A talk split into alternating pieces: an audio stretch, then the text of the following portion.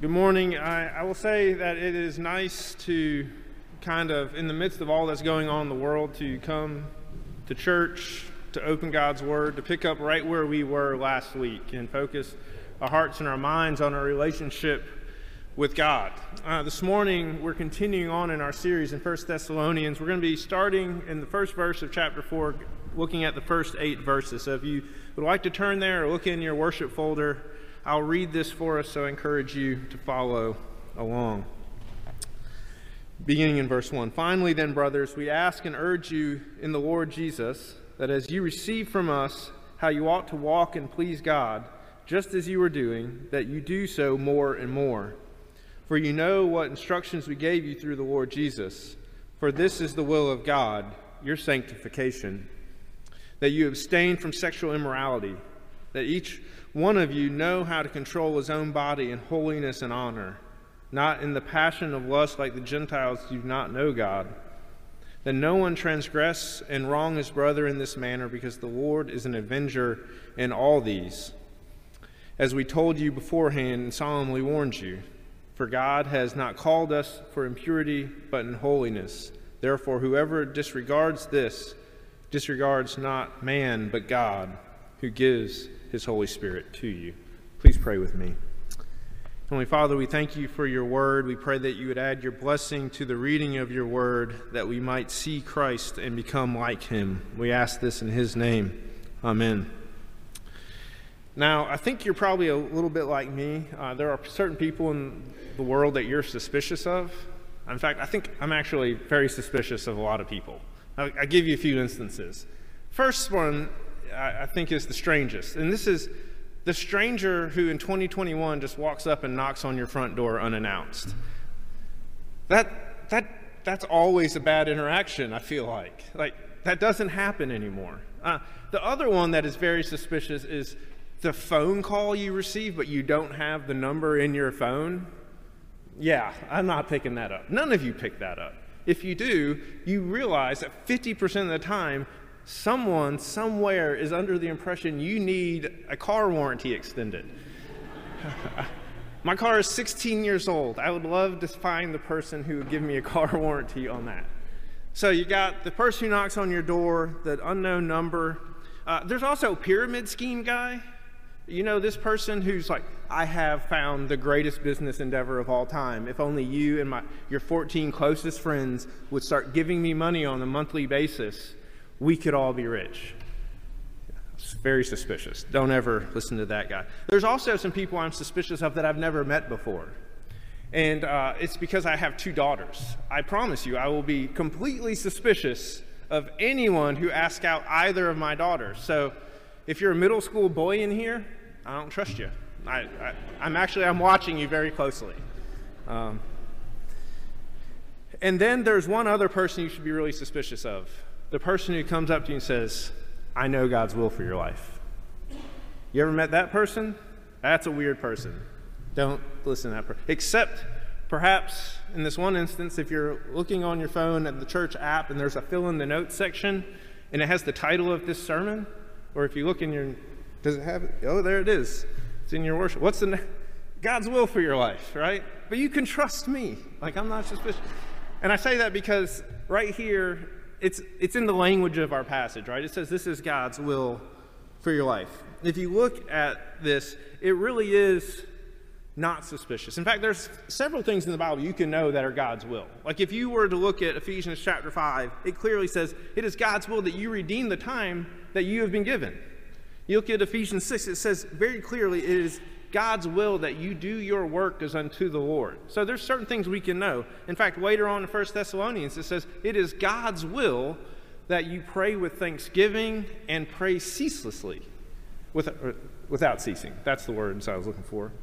So there are several things, but then right here it says that sanctification is God's will for us.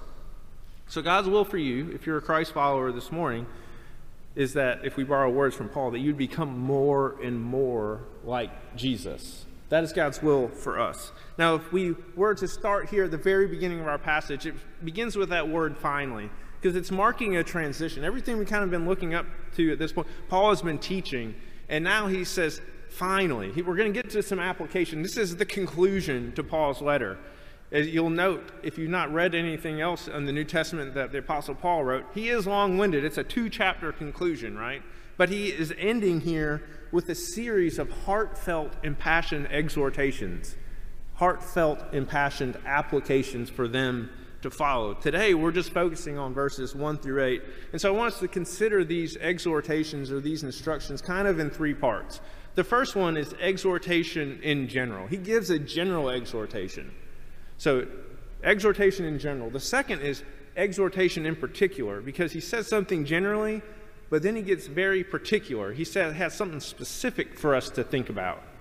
And then at the end, he offers perspective on this. So I would say that's exhortation in perspective. So, exhortation in general, in particular, and in perspective. That's our outline for this morning. But if you would, let's look at the first one the general overarching exhortation that we see in verses 1 through the beginning of verse 3. I'll reread this for us because perhaps we need to, just a quick refresher.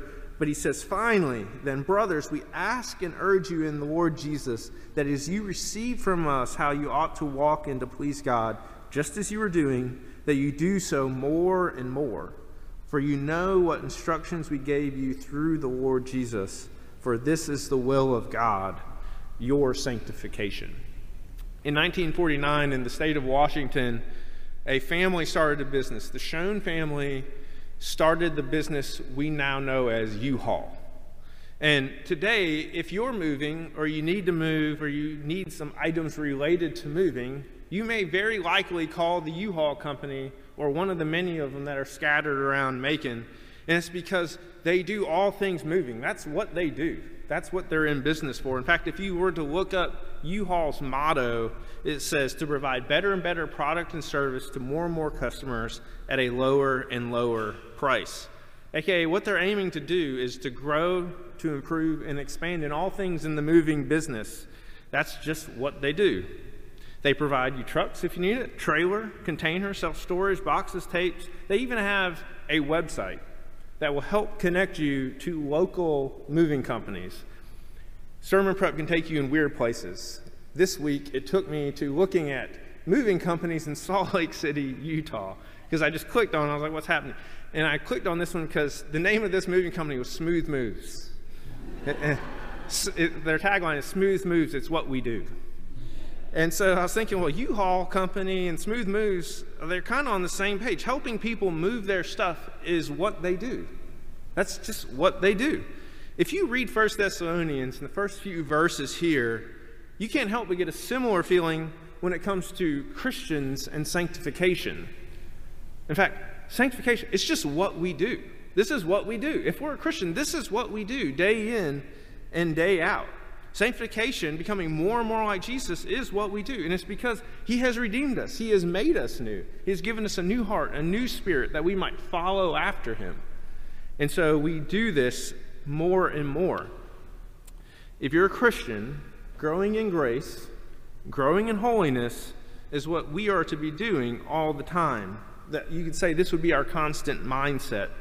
Now, Paul's instruction to the Thessalonians here in the first couple of verses, it says that he asks and urges them to continue in what they had learned. And you think about this, when he says, I asked, it has the, the, the weight of like brotherly love. He's asking, he's kind of pleading with them. And then he says, I ask and urge you.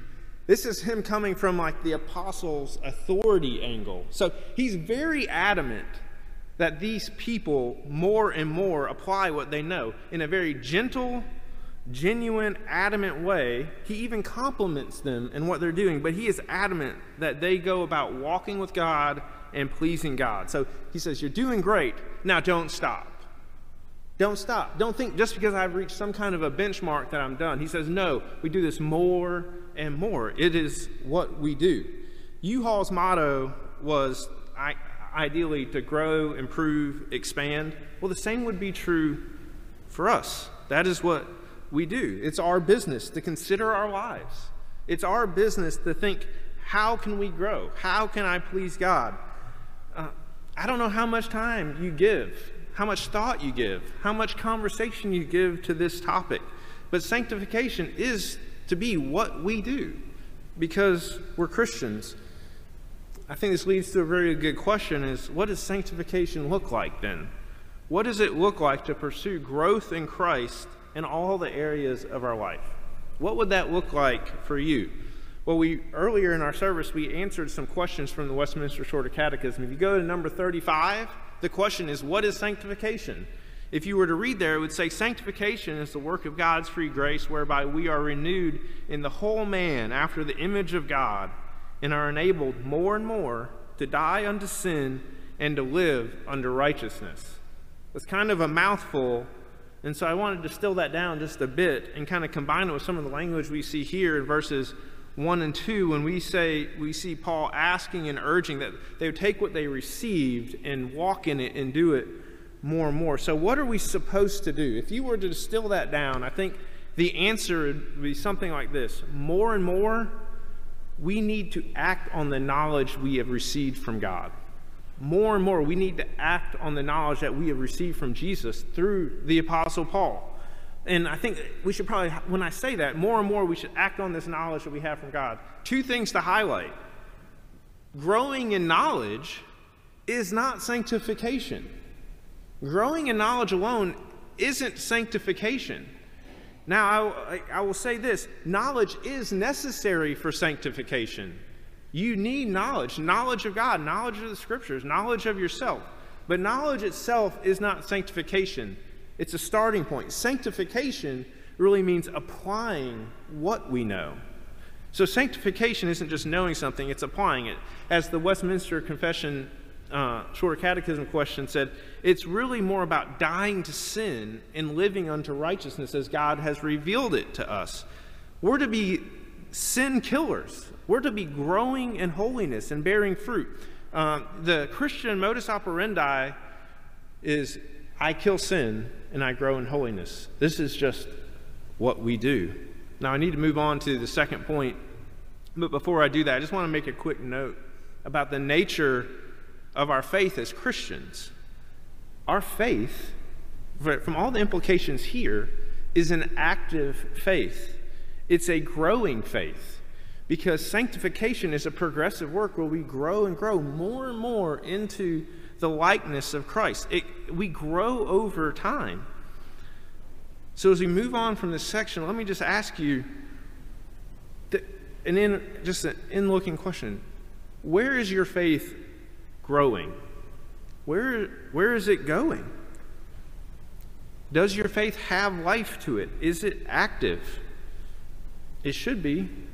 It needs to be. We need to be growing. We need to be killing sin. We need to be putting on faith and bearing fruit. It's what we're to do. So, are we killing sin? If we were to ask you, what sin have you been working on this week?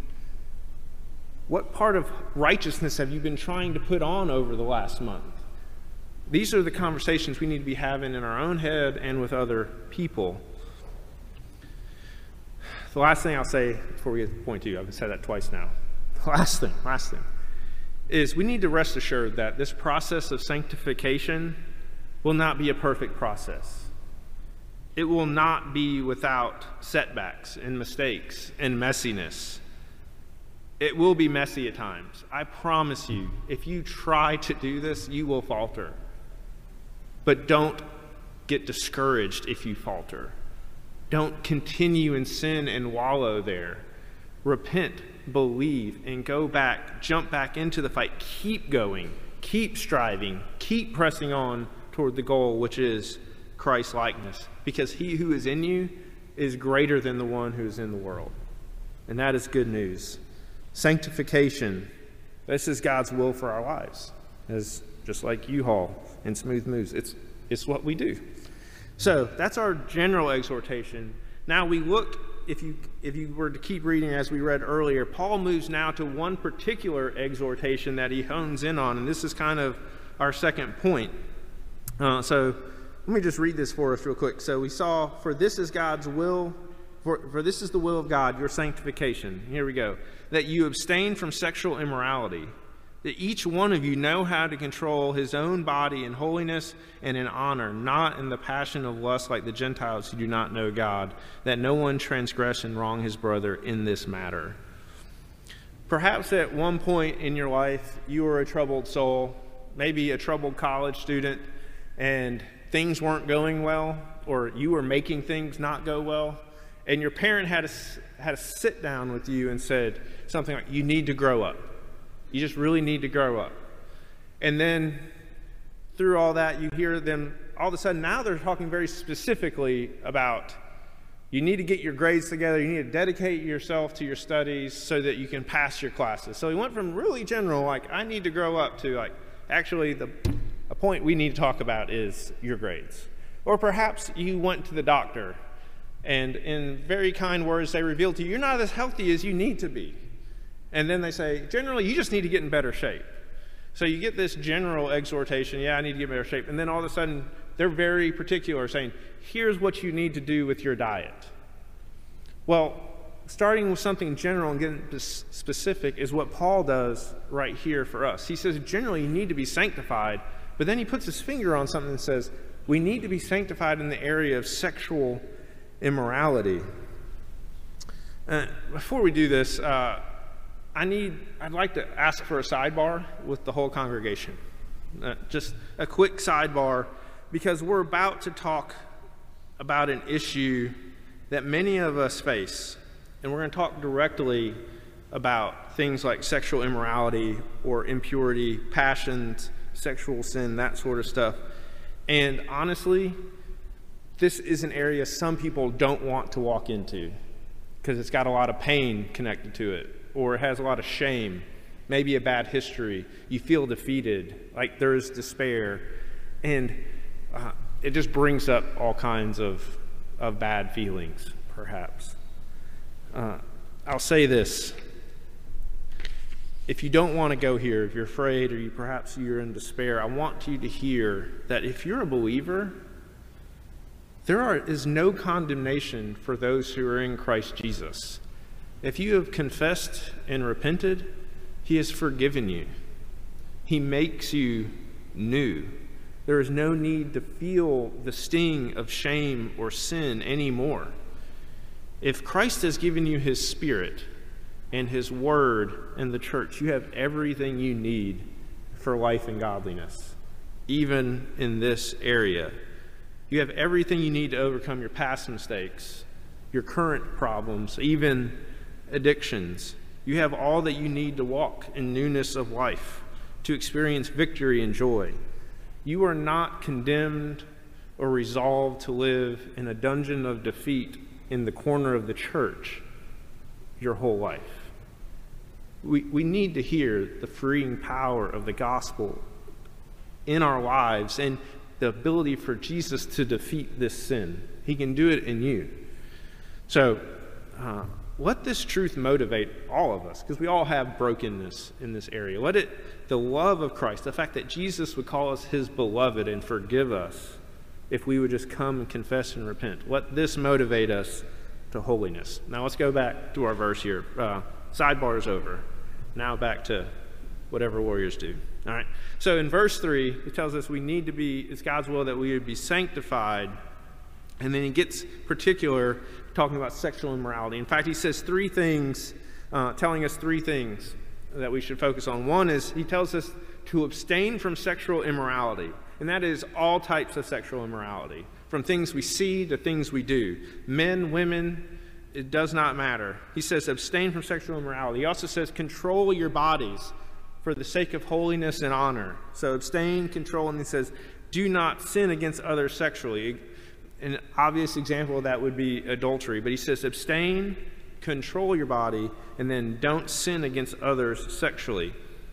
Now, you could argue that all three slices of this instruction have one thing in common, and that is they all have to do with resisting temptation. They all have to do with resisting temptation in one way or another. And it's noteworthy to think, why are the Thessalonians getting this instruction? Well, it's because they're very much like us. Their world is very much like ours. They had a fight against their own flesh, but they were also living in the midst of a culture of, that was hypersexualized, it was normative. So they're called out to a radical Christian ethic that is totally different.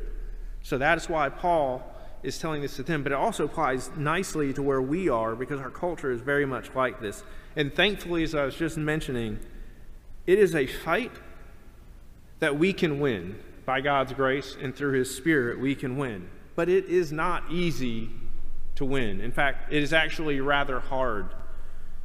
Uh, John Piper tells a short parable, kind of talking about the, the difficulty of resisting temptation. Uh, it's it's a, a parable of three men. So if you would imagine with me three men standing at the edge of a pit, like a big, deep, deadly pit. It's the pit of lust and desire. And he's telling this, this parable about three men who are tempted to engage in internet pornography. And he says these three men are sitting around this pit of lust, and around their waist are cords tied around their waist, and they're dropped down into the pit. The cord is made of a 100 pound test uh, strength.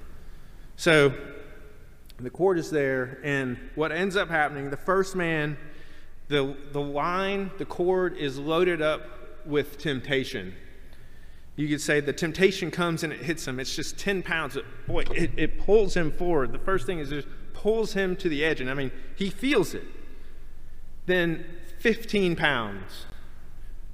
20 pounds. And now he's, he's digging in, he's bracing himself, he's gritting his teeth. 25 pounds hits him, and he's like, This is, this is excruciating. 30 pounds, and he cries out, No, I, no. But then 35 pounds hits, and the cord actually tightens up around him and it starts to sink into his skin. And at this point, he just says no, and he jumps in the pit. Or you could say, Click. It's the first man. Second man, the weight of temptation is loaded on there 10 pounds. Just the same way, it pulls him forward right up to the edge of the pit. 15 pounds. 20 pounds comes and he digs in. He grits his teeth too. 25, 30 pounds. He's, no, not happening today. 35 pounds hits him and the cord tightens up and it starts to sink into his sides, into his flesh. And he says, No. And then 40 pounds hurts. 45, 50. And he says no. He refuses. In fact, he braces himself and he leans back in excruciating pain. It's really difficult to even breathe at this point. And then it's 55 pounds, 60 pounds, and he just literally gasps. He loses the breath in his lungs and he gives up. And he just jumps in the pit. Click. You have the third man who is then loaded, 10 pounds, yanks him forward, 15, 20, it hurts. He digs in, he grits his teeth. 20, 25, 30. And now he has to yell no, and he gets to 35, and the cord does the same thing to him. It just starts to dig right into his skin. It is so tight. 40 pounds, 45 pounds, 50 pounds. And he yells, No, and he refuses. And he leans back. He puts his back into it, even though it hurts. And he's, he's having trouble breathing himself. It's 55 pounds, it's 60, and he gasps. But he doesn't jump. He yells for help. He asks for help, and he grabs onto anything around him. He grabs onto a branch. Which you, and this, is the promises of God and he holds on for dear life. And it's pulling him 65 pounds, 70, and he feels himself even breaking. And then he just closes his eyes and he envisions his trusting wife. He envisions his children who admire him. And he thinks about Jesus, who at the moment is just standing there proud of him cheering him on. And so he refuses to let go and he holds 85 pounds, 90 pounds. It is now just ripped into his flesh and he's bleeding everywhere. And he screams, No. 95 pounds, 100. Snaps. He's free. No click. John Piper was not preaching a sermon on lust. But he did say, if I was preaching a sermon on lust, I would scan the congregation and ask, Are there any soldiers here? Do we have any bloody shirts? Do we have any scars on our side? There are plenty of us who have jumped in and broken our ankles. But Jesus rescues broken ankle people too. And then he says, But this isn't a sermon about lust. All right? Well, this particular point in this particular sermon is actually kind of about lust, and it's about sexual immorality. We are to abstain, we are to resist. It is hard, but it is part of sanctification. Christian, this is what we do. This is what we do to sin. We fight it and we beat it in the power of Christ. We must engage in this fight. But if you were to look at the data, follow any of the news, you would realize that there are a lot of Christians, many Christians, who do not do a good job with this fight against sexual sin. Reality is, is far too many of us, far too often, give in far too easily. The rope tightens, we feel 20 pounds, we're like, I can't even deal with that. Like, I'm not even going to pretend to be able to do 50. And we just jump. To borrow illustration language, like our shirts have no blood stains and our sides have no scars. The truth is, though, if you're a believer, we're all fighting to one degree or another. The call here is to fight more and more, to go deeper, to go further. So, how do you start this journey of abstaining from sexual immorality? How do you begin down this road? How do you get the victory that you could have in Jesus? I would say there's three things to do. They all start with C, so three C's. Three, this is not an easy step to purity. Don't hear that. This is just a starting point. But the first thing is this starts with a C is confess. Confess your sin to God and repent. You're not telling him anything he does not know. But we need to confess and repent and turn back to God. The second thing is the second C is confide. If you are married, admit this and confide in your spouse. Confess that to them.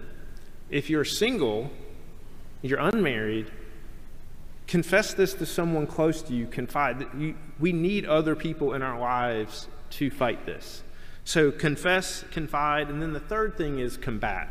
We need to fight this sin and aim, I would say, to win by any means necessary. There's a lot of ways to combat this sin. I would I just give you a few. One is prayer. Pray. Ask God. Pray.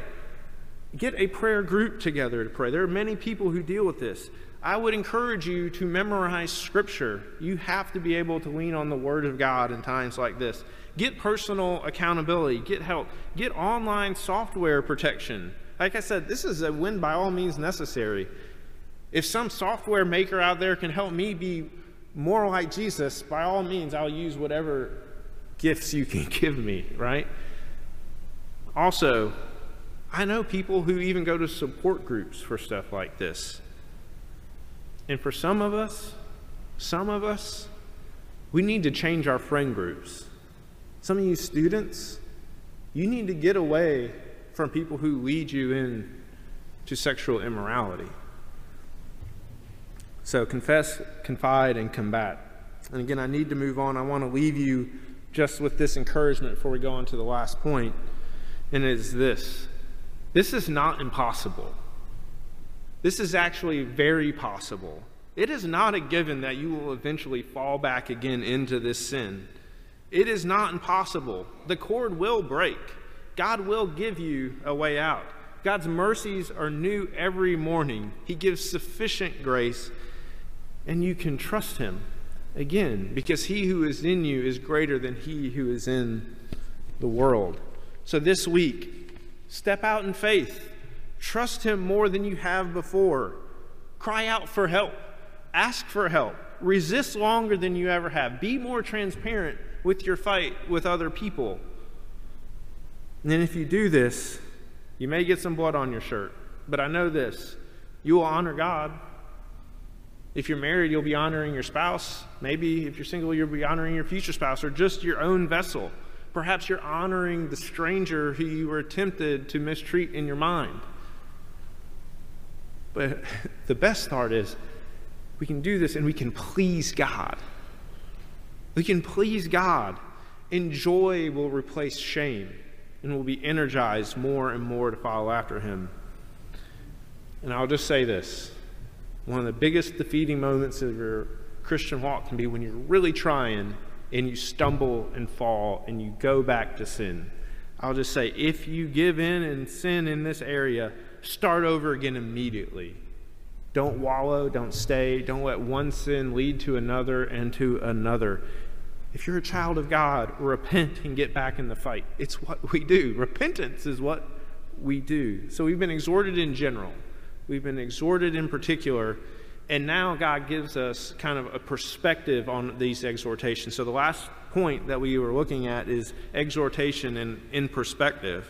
And here's some perspective. If we would just sort of circle back to get some perspective, we would see that we're to be sanctified and abstain from sexual immorality because, as we pick up in verse 6, it says we're to, we're to be sanctified and abstain because, you started there in the middle of verse 6, it says, because the Lord is an avenger in all things, as we told you beforehand and solemnly warned you. For God has not called us for impurity, but in holiness. Therefore, whoever disregards this disregards not man, but God, who gives his Holy Spirit to you. There are a lot of things reeled off there in just a couple verses. Things like, like perspective wise, like it tells us that the Lord is an avenger. He says that you have been warned about this. He said, God didn't call you to impurity, you've been called to holiness. In fact, if you're doing this, you're not sinning just against man, you're actually disregarding God. You're disregarding the Holy Spirit which He sent to you. These are all ideas that give us perspective on what is going on. And there is a lot there, but I don't want us to miss the forest for the trees. So you might ask the question well, then what is the forest? What is the larger message of all of this? I think the forest or the message is that God calls us to a path of sanctification and He desires us to walk in it. God prompts us to do this at first by encouraging us, telling us we can please God and there will be joy and we can have victory. But then at the end here, He actually gives us a warning. He gives us perspective like, hey, what happens if we don't do this? In the end, He warns us that sexual sin, like all other sin, is actually going to be punished.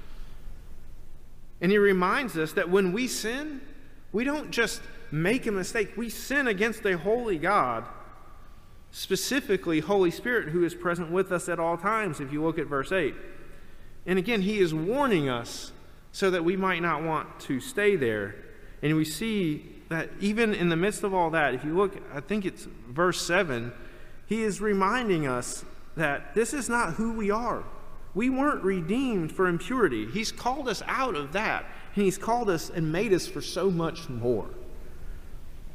So clearly, the path of sin is to be rejected. We're warned. Like, there's perspective. Like, you cannot go down this road.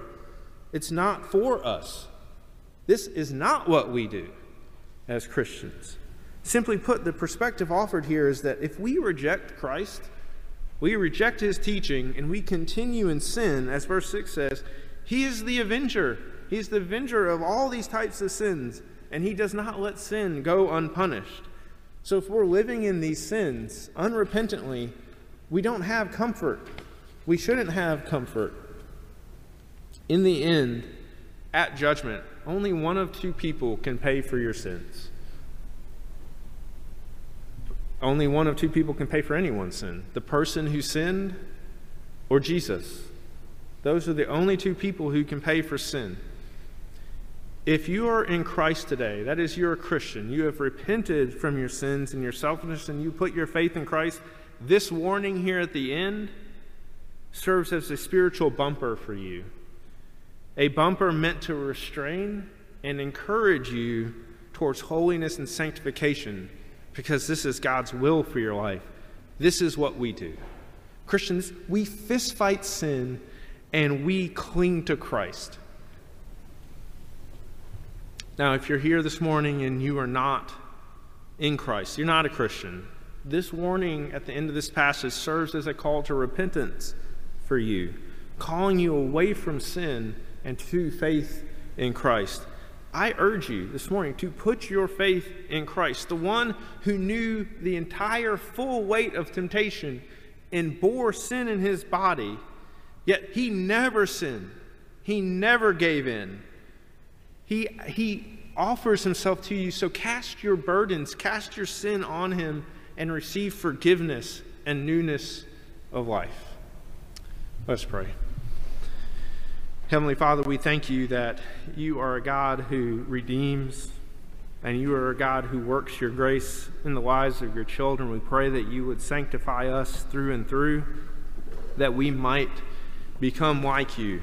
Would you do this in all areas of our life, and in particular when it comes to uh, purity? So, Lord, be with us this week. Help us to love you with all of our heart, soul, mind, and strength, and to love our neighbor as ourselves. We ask all this in Jesus' precious name. Amen.